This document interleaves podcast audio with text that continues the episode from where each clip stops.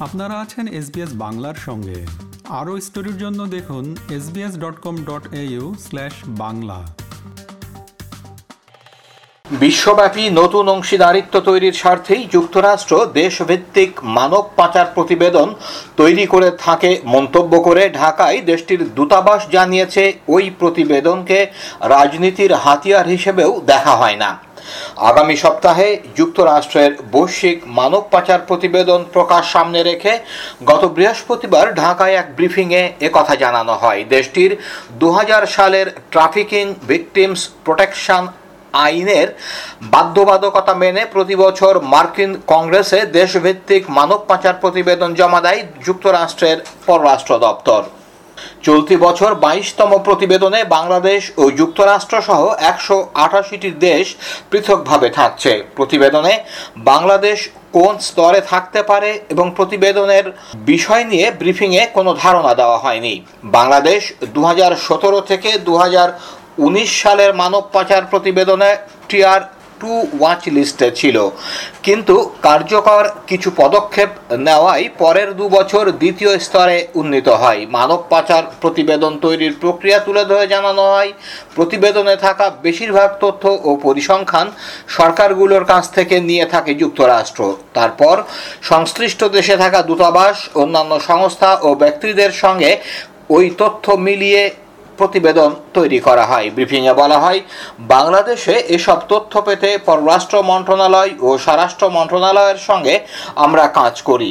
এরপর বাংলাদেশের অন্যান্য ব্যক্তির সঙ্গেও তথ্য সংগ্রহের জন্য কথা বলি। চালের বাজারে সিন্ডিকেট ঠেকাতে আমদানির অনুমতি দেওয়া হয়েছে। এতে বাজার স্থিতিশীল থাকবে, কৃষকও ক্ষতিগ্রস্ত হবে না জানিয়েছেন কৃষিমন্ত্রী ডক্টর আব্দুর রাজ্জাক। দেশে ধানের অবৈধ মজুদের সন্ধানে অভিযান থেমে যায়নি বলেও উল্লেখ করেছেন তিনি। গত বৃহস্পতিবার সচিবালয়ে মন্ত্রণালয়ের কনফারেন্স রুমে কৃষি খাতে সরকারি, বেসরকারি অংশীদারিত্ব বা পিপিপি নিয়ে আলোচনা সভা শেষে সাংবাদিকদের সঙ্গে মত বিনিময়কালে কৃষিমন্ত্রী বলেন চাল আমদানির ফলে কৃষকদের ক্ষতিগ্রস্ত হওয়ার আশঙ্কা নেই। বাজার স্থিতিশীল রাখতেই সরকার চাল আমদানির অনুমতি দিয়েছে। আমাদের একটি নির্দিষ্ট পরিমাণ টার্গেট আছে, সেই পরিমাণ চাল দেশে এসে গেলে আমদানি বন্ধ করে দেওয়া হবে। আমরা প্রতিদিনই নিবিড়ভাবে বাজার মনিটরিং করছি। বাজার নিয়ন্ত্রণ করে ডিমান্ড এন্ড সাপ্লাই একদম অর্থনীতির বেসিক প্রিন্সিপাল তারপরেও আমাদের এই সিন্ডিকেটটা নানানভাবে চেষ্টা করে এই বেশি মুনাফা করার জন্য। তো কাজে আমরা যে চাল আমদানি করার পারমিশন দিয়েছি, এটাও এদেরকে কিছুটা নিবৃত করার জন্য। আমরা মনিটর করছি। আমরা আমাদের কমার্স মিনিস্ট্রি এবং খাদ্য মন্ত্রণালয়, তিনটা মিনিস্ট্রি সবসময় আমরা যোগাযোগে থাকি। আলাপ আলোচনা করে আমরা তখন সিদ্ধান্ত নিব। বিএনপি মহাসচিব মির্জা ফখরুল ইসলাম আলমগীরের সঙ্গে ঢাকায় জাতিসংঘের আবাসিক সমন্বয়ক জিন লুইস দেখা করেছেন। গত মঙ্গলবার রাজধানীর গুলশানে বিএনপি চেয়ারপারসনের অফিসে যান জেন লুইস। বিএনপি চেয়ারপারসনের মিডিয়া উইং সূত্র এই তথ্য জানায়।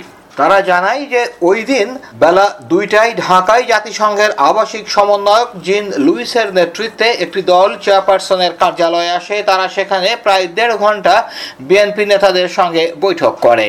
দলীয় মহাসচিব মির্জা ফখরুল ইসলাম আলমগীর ছাড়াও কেন্দ্রীয় নেতাদের মধ্যে ছিলেন বিএনপির স্থায়ী কমিটির সদস্য আমির খসরু মাহমুদ চৌধুরী, বিএনপির সাংগঠনিক সম্পাদক শামা ওবায়েদ। বৈঠক শেষে বিএনপি চেয়ারপারসনের কার্যালয়ের সামনে অপেক্ষমান সাংবাদিকরা বৈঠকের বিষয়ে জানতে চাইলে জিন লুইস বা বিএনপি নেতাদের কেউ কোনো কথা বলেননি। ওদিকে বুধবার সকালে গুলশানে দলের চেয়ারপারসনের রাজনৈতিক কার্যালয়ে প্রায় দেড় ঘণ্টা ধরে রুদ্ধদ্বার ওই বৈঠক হয়। এই বৈঠকটি ছিল ইউরোপিয়ান ইউনিয়নের সঙ্গে।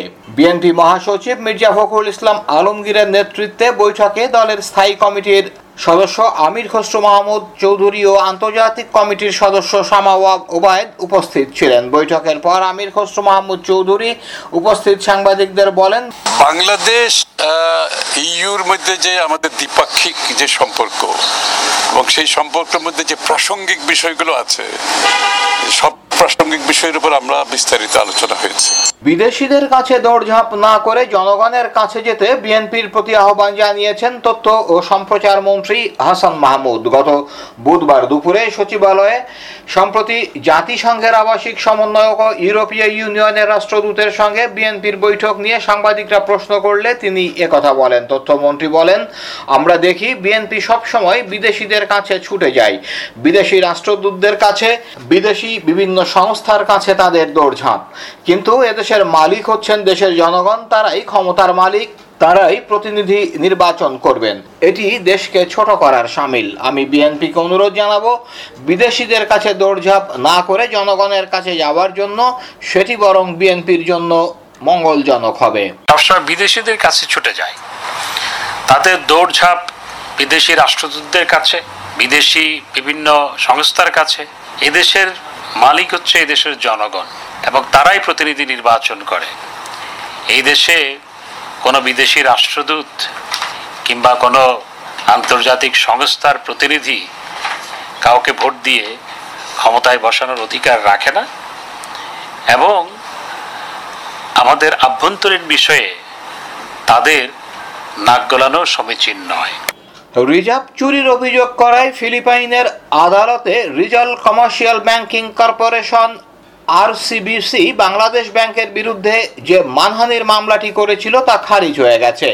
গত বুধবার মামলার রায়ের নথিপত্র পেয়ে বৃহস্পতিবার বাংলাদেশ ব্যাংকের মুখপাত্র ও নির্বাহী পরিচালক গণমাধ্যমকে এই তথ্যটি জানিয়েছেন। এতে রিজার্ভ চুরির মামলার রায় বাংলাদেশে আসার ক্ষেত্রে সহায়ক হবে বলে মনে করছে বাংলাদেশ ব্যাংক।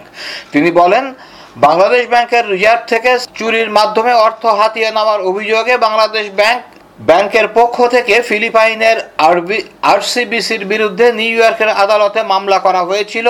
ওই মামলার পর আরসিবিসি তাদের দেশের আদালতে বাংলাদেশ ব্যাংকের বিরুদ্ধে মানহানির মামলা করেছিল। তিরিশ জুন তাদের দেশের আদালতে সেই মামলাটি খারিজ হয়ে গেছে। রায়ের নথিপত্র গত বুধবার বাংলাদেশের হাতে এসেছে। আরসিবিসি মামলা করার পর আইনি লড়াইয়ের জন্য ম্যানিলার বানাস ল অফিসকে দায়িত্ব দেয় বাংলাদেশ ব্যাংক। দু হাজার একুশ সালের আঠারো অক্টোবর ফিলিপাইনের আদালতের আরসিবিসির পক্ষে সিদ্ধান্ত দিলে বাংলাদেশ পুনর্বিবেচনার আবেদন করে। সেই ধারাবাহিকতায় গত তিরিশ জুন আরসিবিসির মানহানির মামলা খারিজ করে দেন আদালত।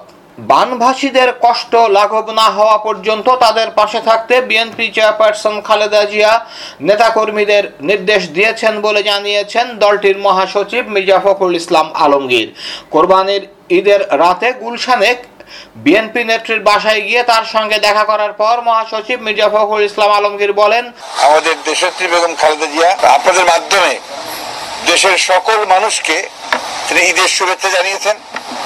বিশেষ করে তিনি সিলেট, সুনামগঞ্জ, কিশোরগঞ্জ, নেত্রকোনা এই সকল অঞ্চলে যেখানে বন্যায় মানুষ প্লাবিত হয়েছে এই দুর্গত মানুষদের তিনি আমাদের কাছে খবর নিয়েছেন এবং আমাদেরকে বলেছেন, তোমরা যেভাবে দাঁড়িয়েছ, ঠিক সেইভাবেই তোমরা বন্যা দুর্গত মানুষের পাশে পাশে থাকবে।